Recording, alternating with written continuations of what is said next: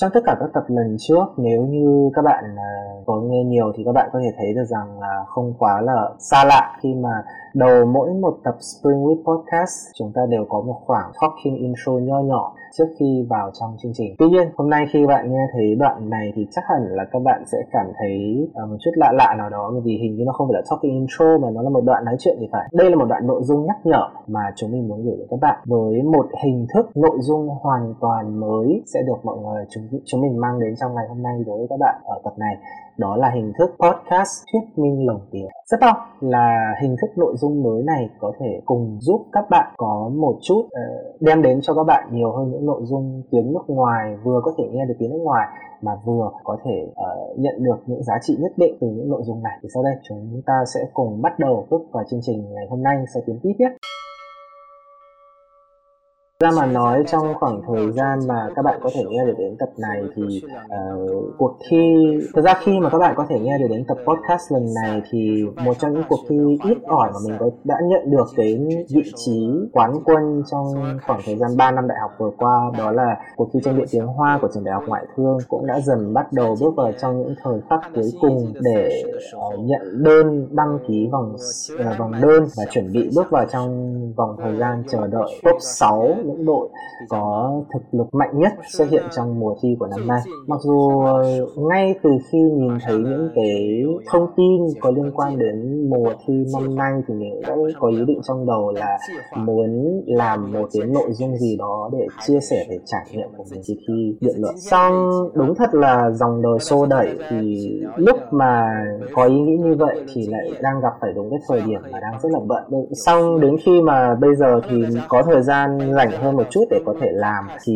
cuộc thi này lại sắp bắt uh, chuẩn bị hết giờ để đăng ký. Xong có thể nói rằng uh, kế hoạch không bao giờ đuổi kịp với lại thay đổi, nhưng mà kế hoạch có thi hành hay không thì chắc chắn sẽ phải dựa vào chính chúng ta. Chính vậy, trong tập ngày hôm nay mình dự kiến sẽ cùng với mọi người chia sẻ một chút về vài các cái kinh nghiệm liên quan đến lần trải nghiệm duy nhất đến thời điểm hiện tại của mình đối với lại bộ môn uh, tranh biện. Hy vọng có thể giúp được cho các bạn đang cần uh, chút ít nào đó, đem lại cho các bạn được một vài giá trị. Hello, xin chào tất cả mọi người. Hoan nghênh tất cả mọi người quay trở lại với tập bảy của Spring Week Podcast với tựa đề cùng tản mạn một vài các giá trị mà cuộc thi tranh biện đã đem lại cho mình. Mình là hosting của Spring Week Podcast, Brian. Rồi, thì chúng ta hãy cùng bắt đầu chương trình của ngày hôm nay ngay sau đây nhé. Nghe những giai điệu ghi lại nhịp đập của thời đại.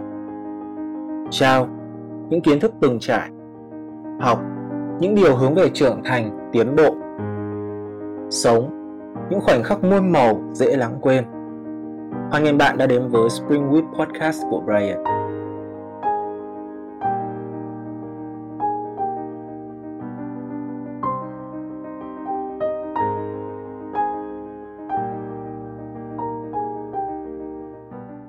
Rồi chúng ta cùng quay trở về với chủ đề ngày hôm nay, đó là tản mạn vài giá trị có liên quan đến uh, kinh nghiệm mà mình đã đi tham dự cuộc thi tranh biện. Thực ra mà nói, khi nói đến chủ đề này thì mình có một cái cảm giác là không đủ ý thức lắm để bàn về cái vấn đề này. Thì thứ nhất đó là bởi vì cho đến thời điểm hiện tại thì mình chỉ có tham gia được có một lần đối với lại cái hình thức thi này, mà đồng thời thì cũng còn không biết được rằng là cái đỗ cần phải hoài như trên đây có phải là vừa debut đã là đỉnh cao rồi sau đó là tắt vụt luôn trong màn đêm hay không. Thứ hai là thông qua việc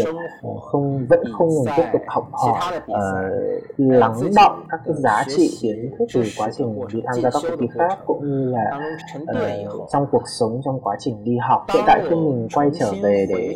lại một vài các cái phát ngôn và luận điệu mà năm đấy khi tham gia cuộc thi tranh biện này mình có sử dụng, có rất nhiều điểm khiến cho mình hoàn toàn không thể đồng thuận được vào lúc đó và và vào thời điểm hiện tại. Tức là khi đó mình phát ngôn và bây giờ thì mình không thể đồng thuận. Đây không phải là một cái hành động của đi theo trường phái văn học rất sai. Đây hoàn toàn không phải là uh, cái hành động văn học rất sai, mà mình cho rằng đây là một cái sự tích cực trong công việc học tập. Tức là sau mỗi một cái trải nghiệm chúng ta có cái quá trình để suy nghĩ lại, đánh giá lại, từ đó rút kinh nghiệm và học hỏi từ đó trong cái điều đấy. Rồi quay trở lại về vấn đề đó là tranh biện hay biện luận đã đem lại cho mình được giá trị gì, thì thứ đầu tiên mà mình nghĩ đến đến chắc chắn đó là cái tinh thần đi uh, truy tìm cũng như là theo đuổi sự chân thật. Cũng phải cùng với mọi người chia sẻ một cái uh, thực tại ở đây, đó là một cái thực tế ở đây, đó là trước khi mà mình biết đến tranh biện thì cái trạng thái học tập của mình luôn ở trong một cái câu mà tiếng Việt mình có, đó là cưỡi ngựa xem hoa. Tức là có thể mình sẽ biết rất nhiều nhưng mình không hề tinh về những cái kiến thức này. Thế nhưng chỉ khi mình bắt đầu bước vào đi thi tranh biện thì mình cũng không rõ nữa là có khi nào nó là có một cái cỗ một cái luồng sức mạnh ẩn bí ẩn nào đó nó giúp mình trong cái việc rằng nó thúc đẩy mình rằng là nếu mà đã đối mặt với một vấn đề nhất định phải đào sâu. Bởi vì mặc dù cuộc thi biện luận này là sử dụng tiếng Trung để biện luận cũng như là nó chỉ là một cái cuộc thi được tổ chức bởi một trường đại học đến từ một nước không có tiếng Hán làm tiếng chủ đạo hay là còn làm một loại tiếng trong môi trường chủ đạo để người ta tiếp cận đến từ sớm, thì thành ra là cái tiêu chuẩn để dành cho cuộc thi này sẽ thấp hơn rất là nhiều. Song không vì thế mà cuộc thi này lại có thể trở thành ra nó chỉ là một cuộc thi để đi nói khuôn, nói khuất, nói khoác, cố gắng làm sao sử dụng từ ngữ hoa mỹ nhất, nói những cái câu mà nó vô lý nhất đó. Mà mình vẫn tin chắc rằng là với một cuộc thi tranh biện như thế này thì đây vẫn là một trong những nơi để những suy nghĩ lý tính được tỉ thí với nhau, từ đó đưa ra cho mình nghe giám khảo những cái suy nghĩ lý tính nhất về những vấn đề được đặt ra thông qua các câu hỏi tranh biện. Thì đoạn gần đây mình lại có nhìn thấy một cái vấn đề, một câu hỏi mà nó có thể nói là cơm bữa từ lâu nay, đó là hỏi về việc sự khác biệt giữa cãi nhau và tranh biện là gì. Cá nhân mình mà nói thì mình cho rằng tranh biện và cãi nhau đi sự mang đi so sánh với nhau thật sự mà nói là một cái sự việc rất là khiến người ta phải cảm thấy một điều. Bởi vì cãi nhau và tranh biện thực ra mà nói hoàn toàn là hai cái chủng loại không hề có giống nhau hay liên quan đến nhau một chút nào cả. Cãi nhau thực ra mà nói nó là một cái hành vi rất là cảm tính và nó chả cần phải lý lẽ gì cả, hoàn toàn là mục đích giữa hai bên là tao chỉ cần gào qua mày cũng như là mày phải chịu thua trước tao vậy thôi. Trong khi đó là biện luận thì mặc dù ở một vài thời điểm nhất định thì mọi người cũng có thể thấy được một số những cái thể hiện của những biện thủ, họ rất là drama, họ họ rất là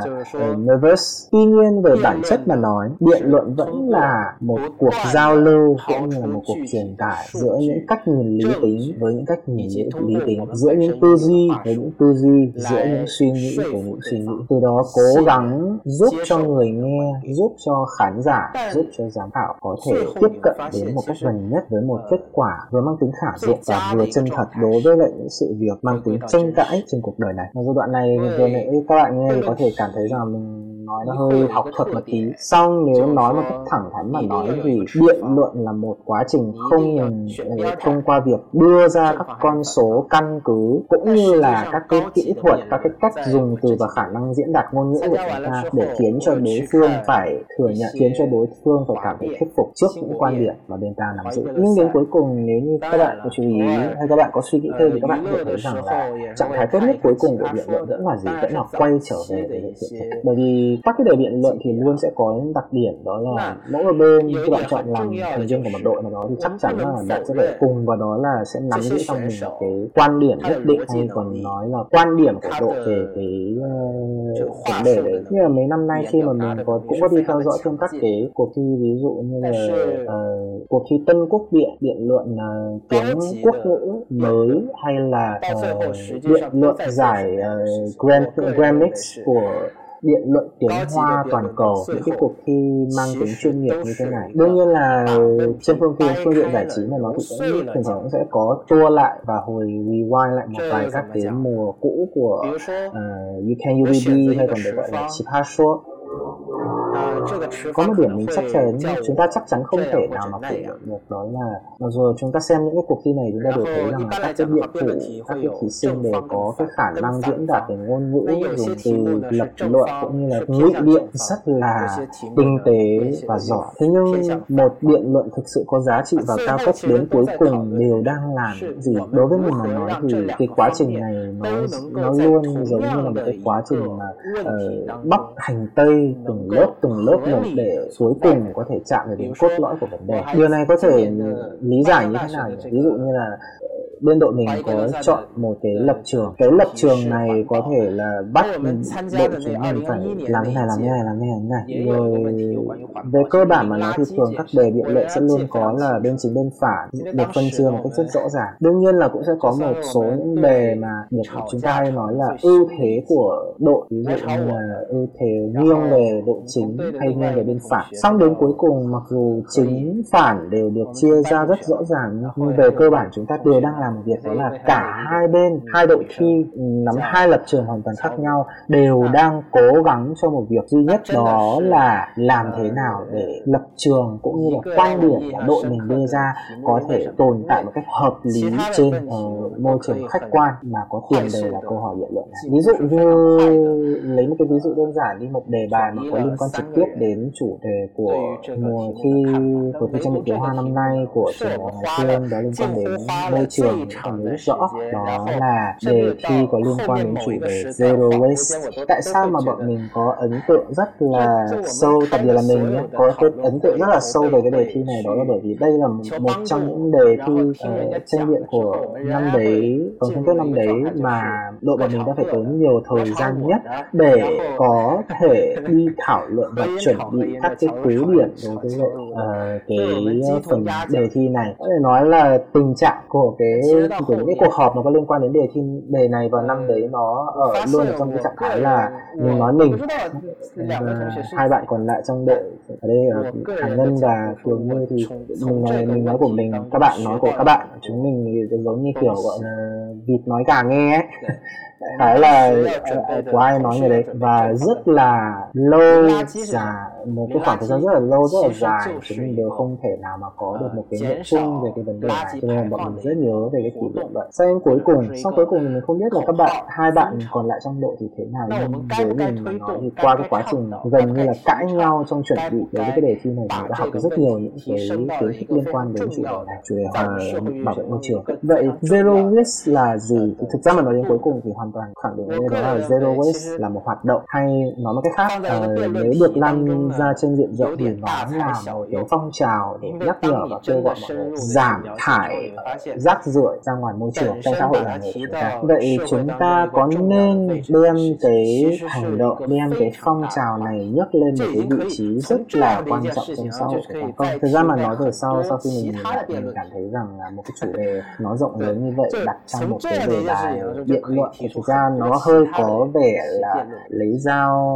giết voi đi chặt thịt, nó hơi hơi gọi là phí phạm đối với lại cái câu hỏi biện luận lúc đó, bởi vì bản thân cái câu cái câu hỏi lý giải về vấn đề đó là đưa zero, zero waste lên một cái tầm quan trọng nhất định trong xã hội, nó đã là một câu hỏi mang tính hệ thống, mà từ trong câu hỏi này chúng ta cũng có thể nhặt ra được thêm rất nhiều các câu hỏi con khác để cũng có thể trở thành những đề bài tranh biện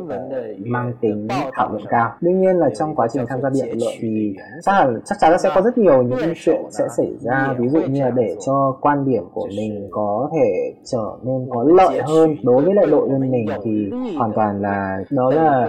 bao gồm là các biện thủ, bao gồm cả bọn mình khi đó thì cũng đã sử dụng qua một vài các cái thủ thuật, ví dụ như là uh, vận dụng cách mà đưa tin, tức là gọi khoanh vùng phạm vi đưa tin như kiểu phóng viên ấy, thì tạo ra một khoanh một cái vùng nó an toàn để giúp cho các cái uh, để trở thành căn cứ của cái luận điểm của bọn mình, từ đó biến cái luận điểm lập trường của đội bọn mình trở nên an toàn và có lợi hơn đối với các cái lý lẽ đằng sau mà bọn mình muốn đưa ra. Song thực chất mà nói đây chỉ được gọi là thuật trong khi mà nói về việc là học hay là tiếp cận với đội bên tranh biện. Còn cuối cùng để mà một cuộc tranh biện thực sự trở nên có giá trị và một cuộc tranh biện thực sự có thể là trở thành một cuộc tranh biện mang tính chất cao cấp mà nói thì chúng ta vẫn không thể nào chỉ có thể dựa vào thuật luận, mà chắc chắn vẫn phải quay trở về với hồn của tranh biện, đó là lý tính và những giá trị. Mình hoàn toàn rất là tin tưởng vào việc của những người sau khi đã được đứng lên trên sân khấu, đứng trên bục tranh biện mà nói, họ đều đã từng có cơ hội để có thể tiếp cận đến một cách nhìn uh, hoàn toàn rất là lý tính, rất là có căn cứ khoa học và được biện chứng một cách chặt chẽ đối với một sự việc nào đó. Ví dụ như về vấn đề Zero Waste mà nói thì đối với mình, mình nói sau khi mình tham gia và cũng đã đã được đánh cái đề đấy thì mình đã cho có được cho mình một cái cách nhìn nó rất là khác về vấn đề này, đó là zero waste rất tốt, nhưng nếu như đặt nó vào trong khung suy nghĩ về các vấn đề và chính sách xã hội thì nó luôn luôn không phải là điều duy nhất chúng ta cần phải để ý và suy nghĩ đến. Lấy ví dụ như là uh, một cái câu hỏi nói luôn về thực tế trong thực trạng mà chúng ta đang phải đối mặt, đó là chúng ta đã thúc đẩy rất nhiều năm cái vấn đề bảo vệ môi trường, nhưng tại sao mà chúng ta vẫn có một cái cảm giác rằng đó là các phong trào bảo vệ môi trường được thúc đẩy trong xã hội của chúng ta thường có một cái hiệu quả nó không được cao, nó không được tốt như chúng ta mong đợi. Đó là bởi đó là bởi vì sao? Thì hoàn toàn đó là gì? Bảo vệ môi trường tốt, nhưng mà bảo vệ môi trường khi đặt vào trong xã hội thì muốn thay đổi và có hiệu quả thì nó hoàn toàn là một cái vấn đề mà tính hệ thống, mà không phải là chỉ có thông qua việc cắt giảm thải của người dân, của những người như chúng ta là có thể hoàn toàn sẽ xử lý được vấn đề ở đây. Nếu như các bạn có theo dõi thời sự và số liệu thì các bạn có thể thấy được rằng là những năm trở lại đây, những năm trở lại đây thì cái nguồn gốc chính của vấn đề môi trường nó không còn chỉ đơn giản là đến từ cuộc sống của người dân nữa, mà nó dần bắt đầu bước vào trong một cái khu vực mà có ảnh hưởng sâu hơn đối với xã cách vận hành xã hội của làng nghề chúng ta. Đó chính là uh, sự xung đột giữa phương thức sản xuất cũng như là bảo vệ môi trường. Phương thức sản xuất không chỉ là liên, không chỉ là một đến cái từ nó rất là sâu xa, uh, xa vời ở một nơi đâu đó, mà nó luôn còn liên quan trực tiếp đến vấn đề chính trị, nó còn liên quan trực tiếp đến vấn đề thu kết cấu thu nhập trong xã hội, cũng như là nhiều các vấn đề khác có liên quan trong để vận hành đến xã hội là người chúng ta ngày hôm nay. Đương nhiên là trong cái phần ngày hôm nay mình không muốn triển khai để nói rõ, nói chi tiết trên từng lĩnh vực một, tính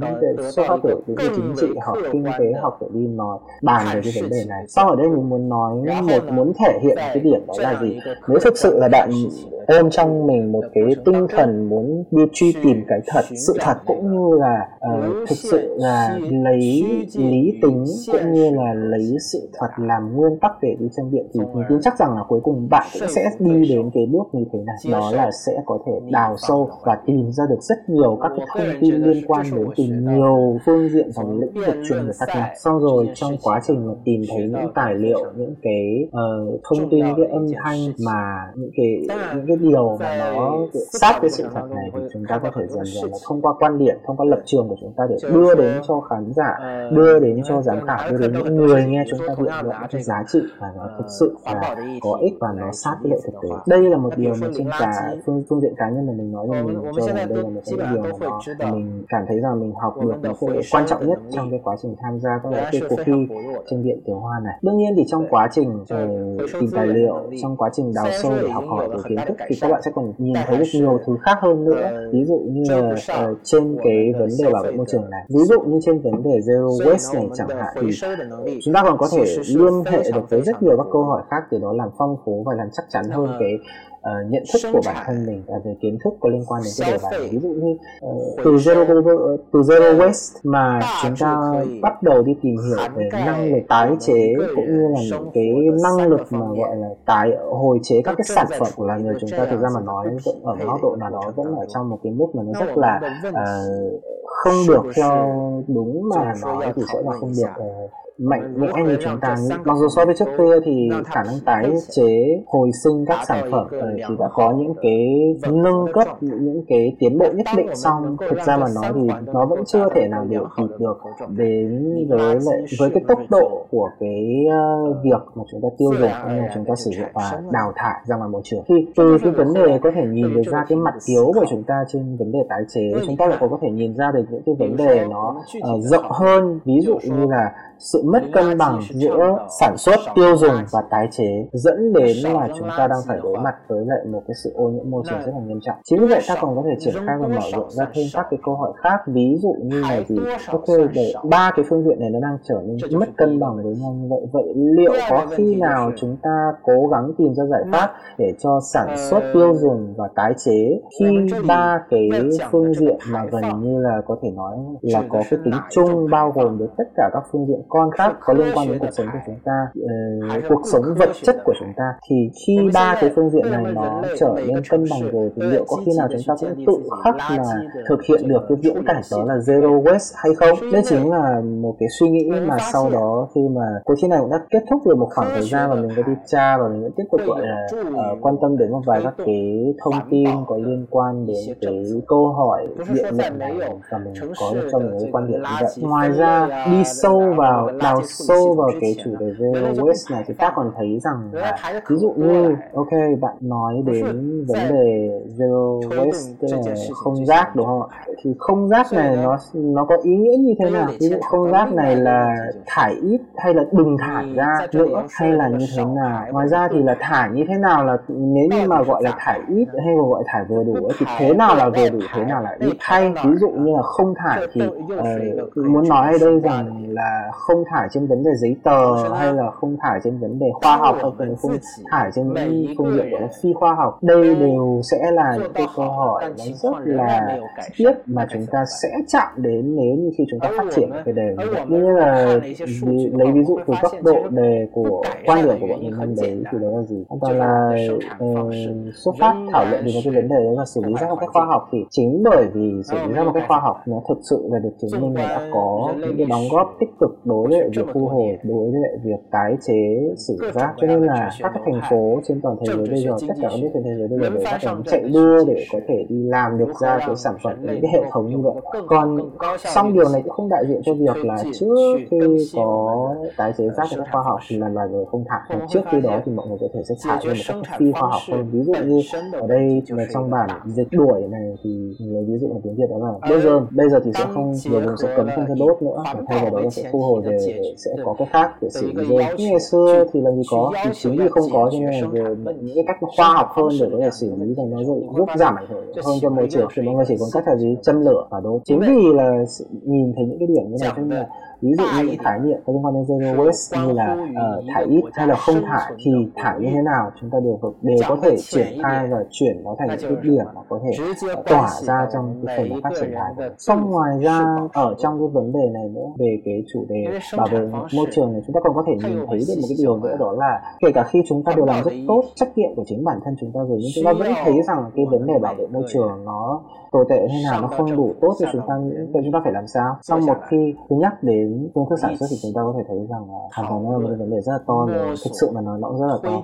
Chúng ta nhìn qua lịch sử chúng ta có thể thấy được rằng là trong vòng bao nhiêu năm vừa qua biết bao nhiêu các trường phái triết học, các nhà kinh tế học lần lượt xuất hiện trên thế giới này để bày tỏ ra những cái gọi là suy nghĩ mưu triết của mình về xử lý các vấn đề liên quan trực tiếp đến phương nhằm tối ưu hóa cái phương thức sản xuất của Của, của, của, của xã hội loài người. Xong để có thể kết hợp lấy một tiền đề đó là lấy bảo vệ môi trường là tiền đề để đi cải tạo phương thức sản xuất, thực ra mà nói vấn đề này có một cái, cái, cái, cái level, cái mức độ phức tạp không kém gì so với chính cả những cái vấn đề mà chúng ta đang phải đối mặt để có thể tối ưu hóa được phương thức sản xuất của xã hội loài người ta. Bởi vì uh, nói một cách cụ thể hơn, đứng từ góc độ vĩ mô thì cải tạo phương thức sản xuất lấy bảo vệ môi trường làm tiền đề rộng thì có thể liên quan đến luôn cả vận mệnh của quốc gia chúng ta, còn nhỏ thì có thể liên quan trực tiếp đến vấn đề ấm no của chính những người đang phải tham gia vào uh, phương thức sản xuất thời điểm hiện tại, cũng như sẽ là đối tượng được hưởng lợi từ các tối ưu các cải tiến của phương thức sản xuất trong tương lai. Chỉ khi chúng vấn đề bảo vệ môi trường nó là một vấn đề rất rộng lớn, chỉ khi chúng ta từ